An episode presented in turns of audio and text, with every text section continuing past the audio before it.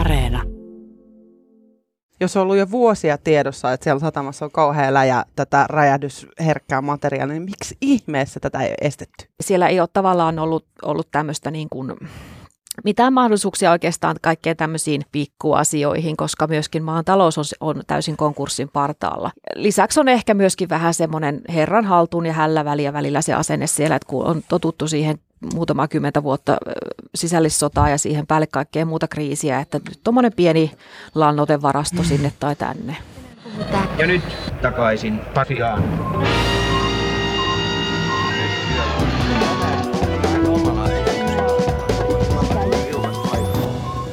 Moikka moi ja erinomaista torstaipäivää just sulle kuulija. Kiva kun päädyit tänne takaisin Pasilaan meidän kanssa. Mä oon Marjukka Mattila ja mun kanssa täällä on Toivo Haimi. Juuri näin.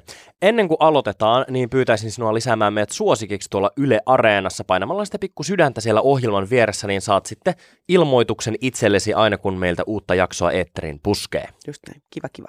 Mennään päivän aiheeseen.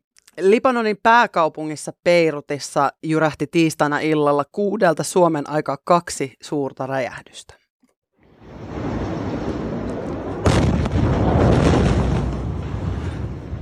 Beirutin satama-alueella tapahtuneet räjähdykset olivat verrattavissa voimakkuudeltaan kolmen ja puolen magnitudin maanjäristyksen Richteriasteikolla. Kuolleita on reilusti yli sata, viitisen tuhatta haavoittunutta ja aineelliset vahingot ovat erittäin mittavia. Noin kolmesataatuhatta ihmistä on menettänyt kotinsa. Libanonillahan on ollut kaikkien mittapuiden mukaan aivan järkyttävä vuosi. Suomen Lähi-idän instituutin tutkija Taavi Syndel kertoi Hesarin Sanomissa, että ihan hirveä vuosi Libanonille kaikin tavoin. Kun ajattelee, ettei mikään voi mennä enää huonommaksi, jotain menee kuitenkin. Nämä räjähdykset tapahtui erittäin huonoon aikaan sellaiselle maalle, joka oli entuudestaan jo todella rikki. Kuten muuallakin maailmassa, niin Libanonissa jyllää tämä covid yhdeksäntoista-pandemia. Maa on suistumassa jopa nälänhädän partaalle, puhumattakaan sitten taloustilanteesta, joka on niin kuralla kuin voi olla. Joo, ja sitten sattui vielä tämä räjähdyskatastrofi. Me kysyttiin Instagramissa teiltä kuulijoilta, mitä te haluaisitte vielä tietää tästä Beirutin katastrofista. Mikä kaivertaa ja mihin te haluaisitte vastauksia kipeästi. Kiitos näistä oivista kysymyksistä. Ja jotta me saataisiin teidän kysymyksiin vastauksia, me saatiin tänne studioon vastaamaan Ylen entinen Lähi-idän kirjeenvaihtaja Marika Kataja. Tämä haastattelu tehtiin siis eilen keskiviikkona, joten älkää ihmetellä, jos me välillä puhutaan eilisestä, sillä eilisellä me tarkoitan sitten taas tiistaita. Tämän päivän toissapäivä on eilisen eilinen.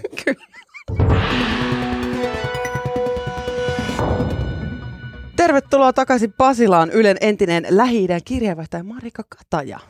Kiitos. Hei, me kerättiin Instassa kysymyksiä porukalta, jotta me saataisiin tietää nyt ne kaikkein merkittävimmät ja mieltä kaivertavimmat kysymykset. Eli kiva, kun sä pääsit nyt vastaamaan näihin näinkin nopeasti. Joo, äh, aloitetaan ihan siitä äh, varmaan päällimmäisemmästä kysymyksestä, eli mikä räjähdyksen aiheutti. Ja sanottakoon tässä ihan heti alkuun, että kyseessä ei ollut ydinase, vaikka räjähdyksestä aiheutuikin sienipilvi, joka tuo monelle mieleen atomipommin. Ää, Libanonin pääministeri Hassan Diab ja presidentti Michel Aoun on sanoneet, että räjähdyksen aiheutti ammoniumnitriitti-niminen kemikaali, ja sitä räjähti noin kaksituhattaseitsemänsataaviisikymmentätuhatta kiloa. Marika Kataja, kuinka luotettava tämä tieto on? No siinä mielessä tämä tieto on luotettava, että se on ilmeisesti ollut viranomaisten tiedossa jo vuodesta kaksituhattaneljätoista saakka, että siellä tämmöinen varasto on tätä ammoniumnitriittiä.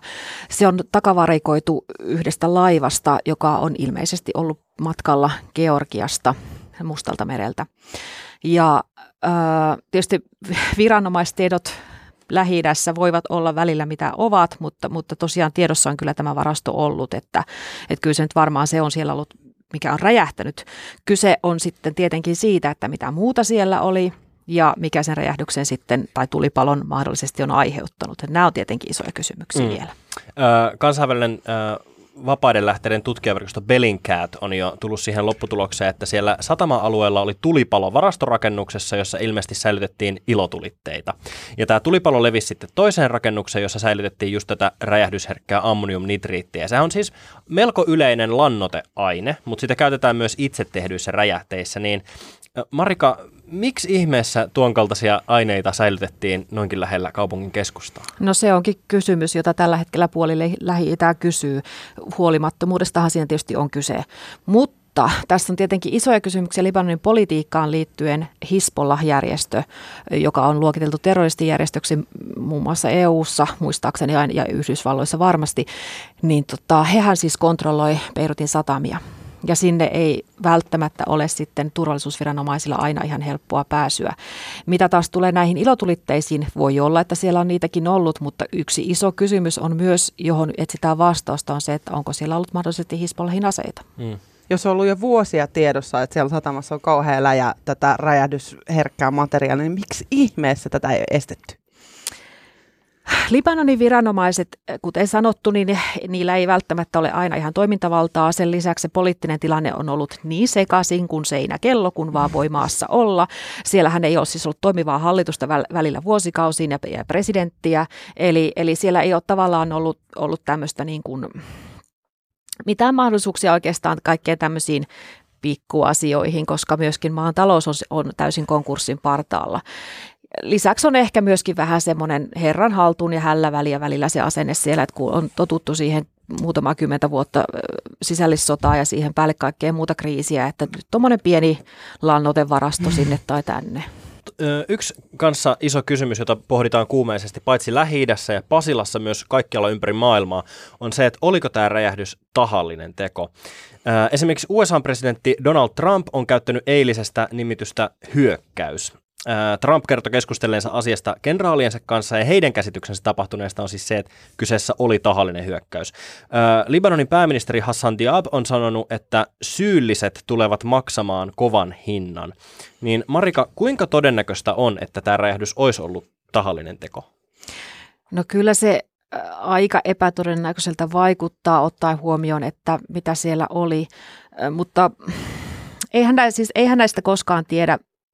Lähi-idän ongelma on aina se, että siellä on ihan hirveä huhumylly. Että silloin ihan tuoreelta mä seurasin eilen, eilen illalla arabikanavia, paikallisia televisiokanavia, niin siellä ensimmäiset tiedot oli se, että kyseessä olisi ollut Israelin ilmahyökkäys, josta se olisi lähtenyt sitten se isompi räjähdys. Israelhan kiisti se heti tuoreeltaan ja lisäksi siis jos se olisi ollut, ollut ilmahyökkäys, niin siitä olisi kyllä kuva-aineistoa ollut, ollut ja muutakin tietoja, että se olisi varmasti kyllä tiedossa. Mutta, mutta tämä kertoo sitä, että, että mikä se tilanne on siellä, että kaikilla on oma teoria ja sen jälkeen niin kuin sitä pohditaan. Tässä myöskin ajankohta on kiinnostavaa, koska nyt ihan parin päivän sisään siellä on alkamassa nämä entisen pääministerin murhan. Hänet siis myös murhattiin tällä ammoniumnitriittipommilla. Niin tota, hänen oikeudenkäynti tai oikeudenkäynti siitä murhasta ja, ja sitten just, että miten sattuikaan sitten tämä räjähdys suoraan siihen alle, niin tietysti sitäkin voidaan kysyä, että onko siellä ollut joku tämmöinen huomion veto toiseen suuntaan halu. Mutta nämä varmaan ratkea tai ei ratkea, mutta tietoja ainakin vahvistuu tässä nyt sitten lähipäivinä. Yleensähän, jos se olisi esimerkiksi terroristijärjestön teko, niin siihen, sitä oltaisiin otettu jo niin sanotusti ilmo, ilmoitus, että tämä oli nyt meidän tekosia. Ää, Beirutin satamasta, jossa kuitenkin tämä tapahtuma kävi, niin esimerkiksi Hannu Juusola, Helsingin yliopiston, yliopiston Lähi-idän tutkimuksen professori, sanoi, että, että tästä satamasta puhuttaisiin usein korruption yhteydessä. Niin kuinka uskottavana sä pidät, että tämän takana olisi joku terroristiryhmä tai, tai sitten vastaavasti, että tässä oltaisiin sitä huomioon niin kuin yritetty viedä muualle tai sitten, että ihan niin kuin, mikä se mahdollisuus on? Terrorist, terrori-isku. Tämä ei todennäköisesti siinä mielessä ole, että tosiaan se on, on sen Hizbollahin kontrollissa se koko alue ollut ja, ja, ja niin kuin sen, sen puolueen ja niiden heidän tukijoittensa. Mutta se, että olisiko se heidän oma halunsa, koska he, heidän jäsenethän on siinä syytteissä, niin heidän halunsa vetää huomioon muualle on tietenkin kysymys, että, että voisiko olla näin. Ja, ja tähän varmasti myöskin pääministeri viittasi vedotessaan syyllisten rankaisemiseen ja muuta. Toisaalta siellä syyttävät sormet helposti no, kohoaa mihin, mihin suuntaan milloinkin ja mitä halutaan, mutta että, että se, on, se on todennäköisin vaihtoehto, jos kyseessä ei ole puhdas onnettomuus mun mielestä. Yksi kysymys, mikä, mikä monia varmasti askarruttaa ja varsinkin semmoisia, jotka on nähnyt tätä videomateriaalia tapahtuneesta, on se, että kuinka paljon tämä räjähdys aiheutti tuhoa. Tämän videomateriaalin perusteella se räjähdys aiheutti massiivista tuhoa Beirutin kaupungin rakennuksille. Videolla näkyy niin kuin se, miten sen räjähdyksen paineaalto vie mukanaan rakennusten kattoja. Ja tämä paineaalto helisytti ikkunoita Kyproksen saarella kaksisataaneljäkymmentä kilometrin päässä Beirutista. Seuraava kysymys, joka varmaan monia huolettaa. huolettaa on se, että miten Libanonissa oleskelevat suomalaiset pärjäävät. Matkustusilmoituksen Libanoniin on tehnyt neljäkymmentä suomalaista. Kaikkea ei ole vielä tämänhetkisen tiedon mukaan henkilökohtaisesti tavoitettu. Yksi suomalainen on kuitenkin loukkaantunut Beirutin satamassa tiistai-iltana äh, sattuneen räjähdyksen yhteydestä lievästi. Äh, miten sitten nämä, jotka ei ole ilmoittautunut matkustusta, miten, miten nopeasti me saadaan tieto siitä? No kyllä varmaan tämän, tämän tilanteen takia nyt varmaan kaikilla on halu ilmoittaa ainakin läheisille, että he on kunnossa, jos he siellä ovat. Tämä, tietysti tämä alue on sellainen, että se on hyvin mahdollista, että siellä on suomalaisia. Siinähän siis Suomen lähetystöhän oli, oli siinä ja tuhoutui pahasti, ja siellä on siis myöskin asuinalue, jossa olen itse asunut tässä hyvin lähellä. Eli jos olisin asunut siellä, missä olin, niin olisin todennäköisesti saattanut loukkaantua pahastikin, koska siinä on varmasti tullut ikkunat sisään sit painealosta. Siinä on suora yhteys olisi siihen räjähdyspaikkaan.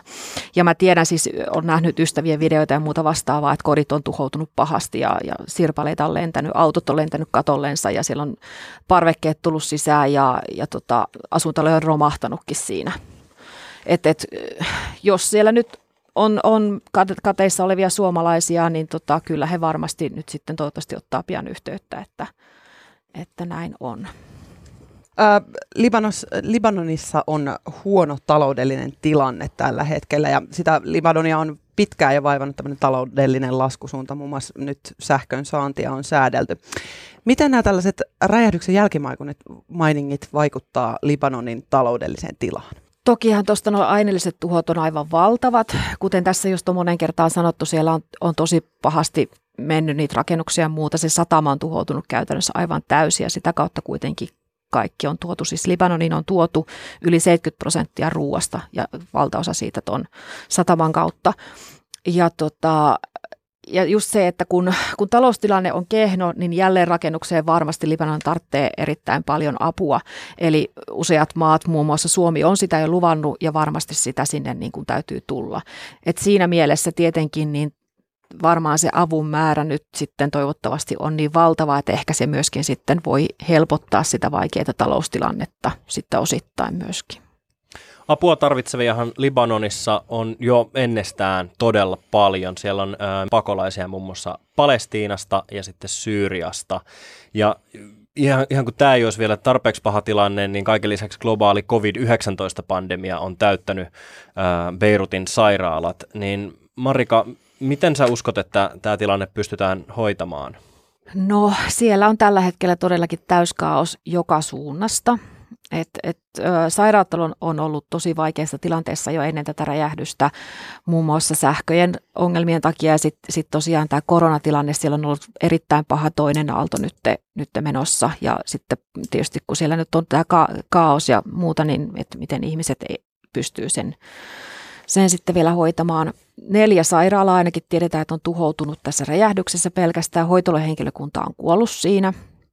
Ja, ja kaikkea tällaista niin kuin, ihan pelkästään siis tämän niin kuin katastrofin purkamisen tilalle plus sitten kaikki nämä niin kuin jälleen raivaukset ja muut vastaavat siellä, siellä alueella, että siihen tarvitaan kaiken näköistä kalustoa. Mutta just se, että riippuen tietysti sitten siitä, että minkälaista katastrofiapua sinne rupeaa heti tulemaan, että muun muassa se, että lähialueet on luvannut, voi tulla nopeastikin. Ja sitten tosiaan se sataman, että, että lääkevarastot on mennyt, ruokavarastot on osittain mennyt, ilmeisesti maan kaikki rokotteet on tuhoutunut ja kaikkea tällaista. Siellä tosiaan on se puolitoista miljoonaa syyriapakolaista ja plus pari muuta, monta sataa tuhatta päälle. Niin tota. Kuulostaa aikamoiselta sopalta. Tässä lähdetäänkin sit purkamaan tätä, että räjähdyksessä tosissaan tuhoutui myös viljavarastot ja, ja niin kuin satama meni. Ja sä, säkin itse sanoit siitä, että eli, elintarvikkeet tulee kaikki sataman kautta tai seitsemänkymmentä prosenttisesti ainakin. Onko nyt taloudellinen apu ainoa, jota tarvitaan? Mitä me pystyttäisiin esimerkiksi suomalaisina täällä tarjoamaan? No varmasti siis yksittäiset kansalaiset pystyy parhaiten auttamaan järjestöjen kautta, koska, koska sitten tosiaan sinne vieminen itsessään voi olla hyvin hankalaa mitenkään. Mutta tota, et kaikenlaisia keräyksiä tietysti varmasti tulee nyt todennäköisesti, että ainakin Libanonin punainen risti kerää tällä hetkellä jo, jo siellä niin kuin varoja siihen, että he pystyvät saamaan sitten, että kansainvälisesti tietenkin tarvitaan kaiken näköistä lääkeapua sinne ensimmäisenä ja, ja tämmöistä niin kuin tämän tyyppistä hätämajoitusratkaisuja varmasti, koska niitä koteja on tuhoutunut niin paljon. pressuja ja millä nyt sitten ikkunoita korjataankaan siellä ensimmäisenä. Siellä on myöskin tällä hetkellä yli neljäkymmentä astetta lämmintä, siellä on erittäin kuuma, sähköt poikki, että siellä on tos, tosi niin kuin ikävät olot niin kuin ihan säänkin puolesta. Et, et, kaiken näköistä avustusta varmasti tarvitaan ja sitten tietenkin hyvin nopeasti sitten, missä valtiot sitten varmasti voi tulla apuun, niin on sitten nämä raivaus- ja rakennustyöt. Lähteekö Suomi tarjoamaan apuaan? No ainakin nyt on ö, ulkoministeri Haavisto ainakin luvannut tätä, että, että nähtäväksi jää, mutta hyvin todennäköisesti, koska Suomihan on pitkä Libanonin kumppani ollut, ollut monissa asioissa. Kiitoksia sulle todella paljon tästä, Marika Kataja. Kiitoksia. Kiitos. Aika moista, mitä toi Marika jutteli. Mikä fiilis sulle jäi? Vähän hankala saada totta kai kokonaiskuvaa, kun tilanne on vielä monella tapaa auki. Mm. Siellä on... Äh, kirjaimellisesti etsitään ihmisiä raunioiden keskeltä ja tilanne muuttuu koko ajan lohduttomammaksi monellakin tapaa sekä isossa mittakaavassa että pelkästään tämän yksittäisen katastrofin kannalta, niin vaikeeta ajatella ja istua täällä Pasilassa ja ajatella, että no toivottavasti ne pärjää siellä niin Beirutissa. Jotenkin toi Marikan kanssa keskustelu loi siihen kokonaiskuvaan vielä niin kuin lisää sellaisia syviä kohtia, esimerkiksi kun puhuttiin siitä kuumuudesta, että miten kuuma siellä on parhaillaan, mikä on taloudellinen tilanne siellä maassa, on, se on niin retuperällä, että esimerkiksi jälleenrakentamisessa tulee olemaan suuria ongelmia, koska ei ole vaan rahaa. Sitten lisätään siihen päälle vielä, se ripotellaan vähän pandemiaa sinne joukkoon. Niin. Sellainen, mikä pisti silmään, oli se, että, että mä sain omaan Twitter-feediin äh, videota ja kuvia sieltä paikan päältä siitä itse räjähdyksestä kirjaimellisesti parin minuutin päästä siitä, kun se oli tapahtunut. Et ihmiset oli siellä kameroiden kanssa, kännyköiden kanssa valmiina ja postasi sen nettiin saman tien silloin, kun tapahtui. Yeah. Ja se on tosi poikkeuksellista, koska ei tarvitse mennä montakaan vuotta taaksepäin, kun joutuu metsästään jostain liveliikistä näitä juttuja ja katsoa, että, että olisikohan joku ollut siellä kameran kanssa paikalla. Ja siitä vielä pari vuotta taaksepäin, niin nämä asiat nähtiin vasta iltauutisissa. Ne. Jos silloinkaan, että jos joku T V-kameraryhmä sattuu olemaan paikalla, niin siis tämä kertoo siitä, että, että tämmöiset asiat tulee maailman tietoon sekunneissa, korkeintaan minuuteissa siitä, kun ne on tapahtunut. Joo, tässä oli, Ylekin, ylekin niin kuin jakoi tätä, tota, näitä räjähdyskuvia ja sitten siihen joutui todistelemaan, että emme voi taata näiden aitoutta, mutta koska määrä on niin massiivinen, niin voimme päätellä, että nämä on aitoja. Eli samaan aikaan me saadaan niin kuin jopa sadoista, ellei tuhansista eri näkökulmista se sama räjähdys. Ja se on jotenkin aivan käsittämätöntä. Ja tässä niin kuin ehkä tämä auttaa siihen niin kuin hahmottamaan sitä, mitä itse asiassa tapahtuu. Eli kiitos kansalaisten, kun on ollut niin, niin aktiivisia. Ja samaan aikaan tämä tulee jotenkin vähän enemmän iholle sen takia, että ne oli oikeasti kansalaisten videoita. Marika Katajahan kirjoitti vielä Ylelle eilen jutun tästä lisää, jossa kerrotaan siitä, että sosiaaliturvaa libanonilaisilla ei ole. Että uh-huh. siinä ei ole, ei ole niin kuin turvaverkkoa, johon vaan tipahtaa, jos tämmöinen kakkaus on nyt sitten tuulettamään vielä omalla kohdalla. Jotenkin niin kuin... Erittäin huonoa aikaa olla libanonilainen tällä hetkellä. Jos miettii, että jos haluaisi oikeasti kuitenkin justina pienenä ihmisenä vähän yrittää auttaa, niin mä keräsin muutaman kohteen, joihin kannattaa tutustua. Suomen Punainen Risti eli S P R kerää tällaista katastrofirahastoa. Sinne vaan sitten, jos haluat, niin tutustu siihen ihme- ihmeessä. Beirutissa siis tulee olemaan ongelmaa, että miten keksitään hätämajoitusta, jos kolmesataatuhatta ihmistä on jäänyt kodittomaksi. Kannattaa siis tutustua suoraan Libanonin Punaiseen Ristiin ja se löytyy osoitteesta red cross dot org dot l b. Myös Lääkärit ilman rajoja, eli suomeksi lääkäritilmanrajoja piste f i, eli Médecins Sans Frontières, eli M S F, on erittäin hyvä kohde ja siihen kannattaa tutustua. Beirutis siis tuhoutu sairaaloita ja muutenkin pandemia sun muuta, niin apua oikeasti tarvitaan. Mä itse laitoin S P R:n katastrofirahastoon muutaman latin, eli mieti itse mitä, mitä teet. Kuten tuossa Marikan kanssa keskustellessa kävi ilmi, niin Libanonhan on teutonut jo pitkään erilaisissa kriiseissä. Libanonissa oli brutaali sisällissota seitsemänkymmentä- ja kahdeksankymmentäluvulla ja vuonna kaksituhattakuusi Libanon oli Israelin ja Hizbollah-järjestön vastaisen sodan tantereena. Lisäksi maan talous on aivan kuralla, koska julkisen velan suhde kansantuotteeseen on kolmanneksi korkein koko maailmassa ja työttömyys nököttää siinä kaksikymmentäviisi prosentissa, mikä tarkoittaa sitä, että joka neljäs libanolainen on tällä hetkellä työtön. Britannian yleisradioyhtiö B B C:n mukaan maan valuutta, eli Libanonin punta, on menettänyt yli kahdeksankymmentä prosenttia arvostaan viimeisen vuoden aikana. Joo, tai mä luin tämän viimeisestä lokakuusta. Ja sittenhän tämä tämmöiselle peruskansalaiselle se voi näkyä siinä, niin kuin esimerkiksi sähköä säädetään, että niin kuin säännöstellään, että sä et välttämättä saa sähköä koko vuorokautta. Tämmöistä, joka on meille ehkä vähän vaikeaa välillä ajatella. Mm. Libanonissahan on todella laajaa korruptiota aina valtion ylimmälle tasolle saakka. Yksi esimerkki tulee tuolta viime vuoden lopulta.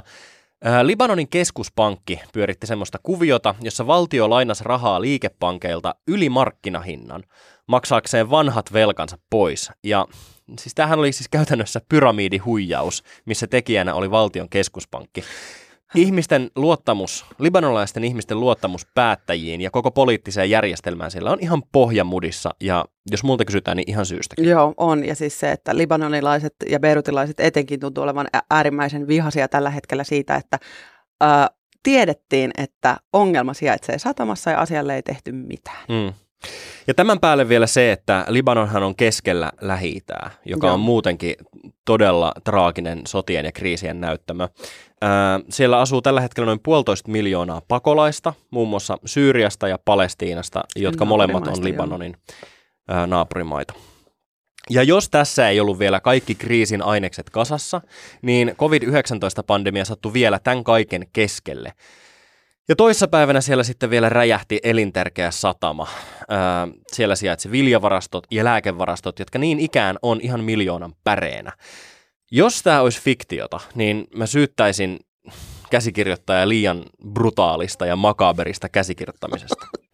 Pikkasen niin kuin liikaa tapahtuu pikkasen lyhyessä ajassa. Et Kyllä. Nyt, nyt, niin kuin, nyt voisi vähän höllätä tuolle libanonilaisille. Mm. No niin, rakkaat ihmiset, on tullut aika uutisäänen ratkaisun. Elikkä... Tietysti mä oon jännittänyt tätä ihan hirveän pitkään, eli siis neljäkymmentäkahdeksan tuntia ainakin. Toissapäivänä tiistaina me siis kuultiin äh, uutisääni viime päivien äh, merkittävistä tapahtumista, ja sehän kuulosti tältä. We're looking at TikTok. We may be banning TikTok. We may be doing some other things or a couple of options, but a lot of things are happening, so we'll see what happens. But we are looking at a lot of alternatives with respect to TikTok. Marjukka, äh, kuka puhui ja mistä?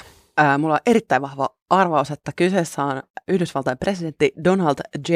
Trump, eli Trumpi, joka puhuu siitä, että kuinka hän haluaisi kieltää TikTok-sovelluksen Kyllä. amerikkalaisilta. Aivan oikein. Yes, yes. Mitä mä saan? Äh.